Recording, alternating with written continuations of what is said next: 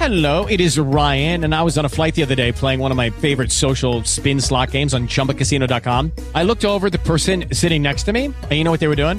They were also playing Chumba Casino. Coincidence? I think not. Everybody's loving having fun with it. Chumba Casino is home to hundreds of casino style games that you can play for free anytime, anywhere, even at 30,000 feet. So sign up now at chumbacasino.com to claim your free welcome bonus. That's chumbacasino.com and live the Chumba life. No purchase necessary. Group. Void were prohibited by law. See terms and conditions. 18 plus. Hey guys, it is Ryan. I'm not sure if you know this about me, but I'm a bit of a fun fanatic when I can. I like to work, but I like fun too. It's a thing. And now the truth is out there. I can tell you about my favorite place to have fun. Chumba Casino. They have hundreds of social casino style games to choose from with new games released each week. You can play for free anytime, anywhere, and each day brings a new chance to collect daily bonuses. So join me in the fun. Sign up now at ChumbaCasino.com. No purchase necessary. VGW Group. Void were prohibited by law. See terms and conditions. 18 plus.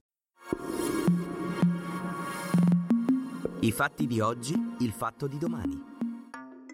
Sfiducia lo scudo umano della destra per la bugiarda Sant'Anché. Fa caldo, ma non per tutti. Gli esclusi dal decreto Meloni. Sono Riccardo Antoniucci, questo è il fatto del 27 luglio. L'ultima volta aveva parlato per quasi un'ora, stavolta non più di 10 minuti. Stamattina al Senato si è votata la mozione di sfiducia presentata dal Movimento 5 Stelle contro la ministra del Turismo Daniela Sant'Anché. L'esito, con voto palese, era scontato ed è stato confermato. 111 no e 67 sì. La ministra quindi è salva. Da segnalare la scelta singolare di Azione e Italia Viva, che hanno scelto di disertare l'Aula con la motivazione che votare sì alla sfiducia avrebbe rafforzato il governo. Assentarsi, va detto, di certo non l'ha indebolito.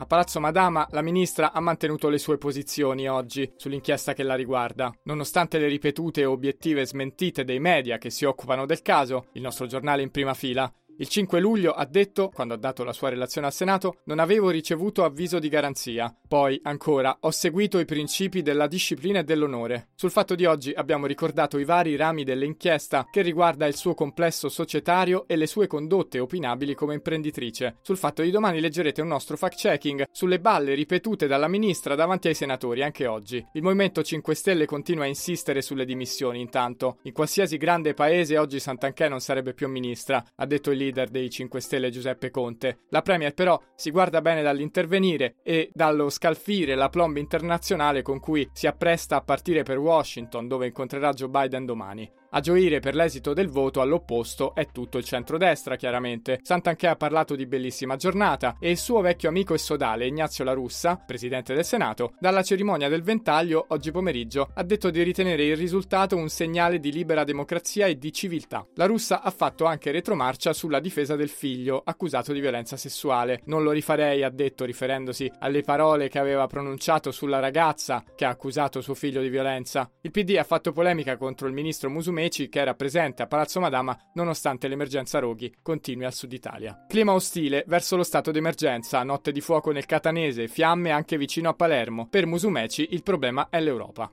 A Milano è tornato il sole dopo un'altra notte di interventi. In Sicilia invece i roghi continuano a bruciare, anche se il picco critico sembra superato. Nel Catanese si segnalano incendi nella pineta di Nicolosi e nell'area protetta della Timpa di Acireale. Ancora a fuoco le colline attorno a Palermo inclusa la zona della discarica di Bellolampo. Un video spaventoso girato sulla 29 mostra le fiamme lambire i bordi dell'autostrada che va da Palermo a Mazzara del Vallo, con le auto che passano. Focolai si sono verificati anche in Puglia. In complesso sono stati quasi 4.000 gli interventi dei vigili del fuoco fra roghi e maltempo. Stasera alle 19 il Consiglio dei Ministri varerà lo stato d'emergenza per le regioni colpite. Il ministro della Protezione Civile Nello Musumeci, intervistato stamattina dalla stampa, ha ripetuto le sue condivisibili parole sulla necessità di considerare questi eventi come effetti del cambiamento climatico, ma allo stesso tempo ha schivato ogni responsabilità come amministratore della regione Sicilia fino all'anno scorso. Se mancano i Canadair, si fa scudo Musumeci, il problema è europeo. E sugli incendi dice: il tema riguarda l'Italia, come ci ricordano le cronache, almeno nell'ultimo decennio. E se in tutti questi anni non è stata curata alcuna programmazione strutturale a livello nazionale, qualche domanda dovremmo farcela. Lui però, a chi gli chiede cosa ha fatto da governatore siciliano, risponde: Continuiamo a ragionare con la mentalità di ieri, ostinandoci a non capire che nulla è più come prima. Addirittura il ministro ha infilato nel discorso anche il ponte sullo stretto di Messina, descrivendolo come una necessità infrastrutturale irrinunciabile dal punto di vista europeo. Sul fatto di domani risponderemo alle domande che si fanno i cittadini costretti a convivere con gli incendi, magari alla finestra della loro casa, e quelle a cui Musumeci non vuole rispondere. Approfondiremo poi le cause dei roghi che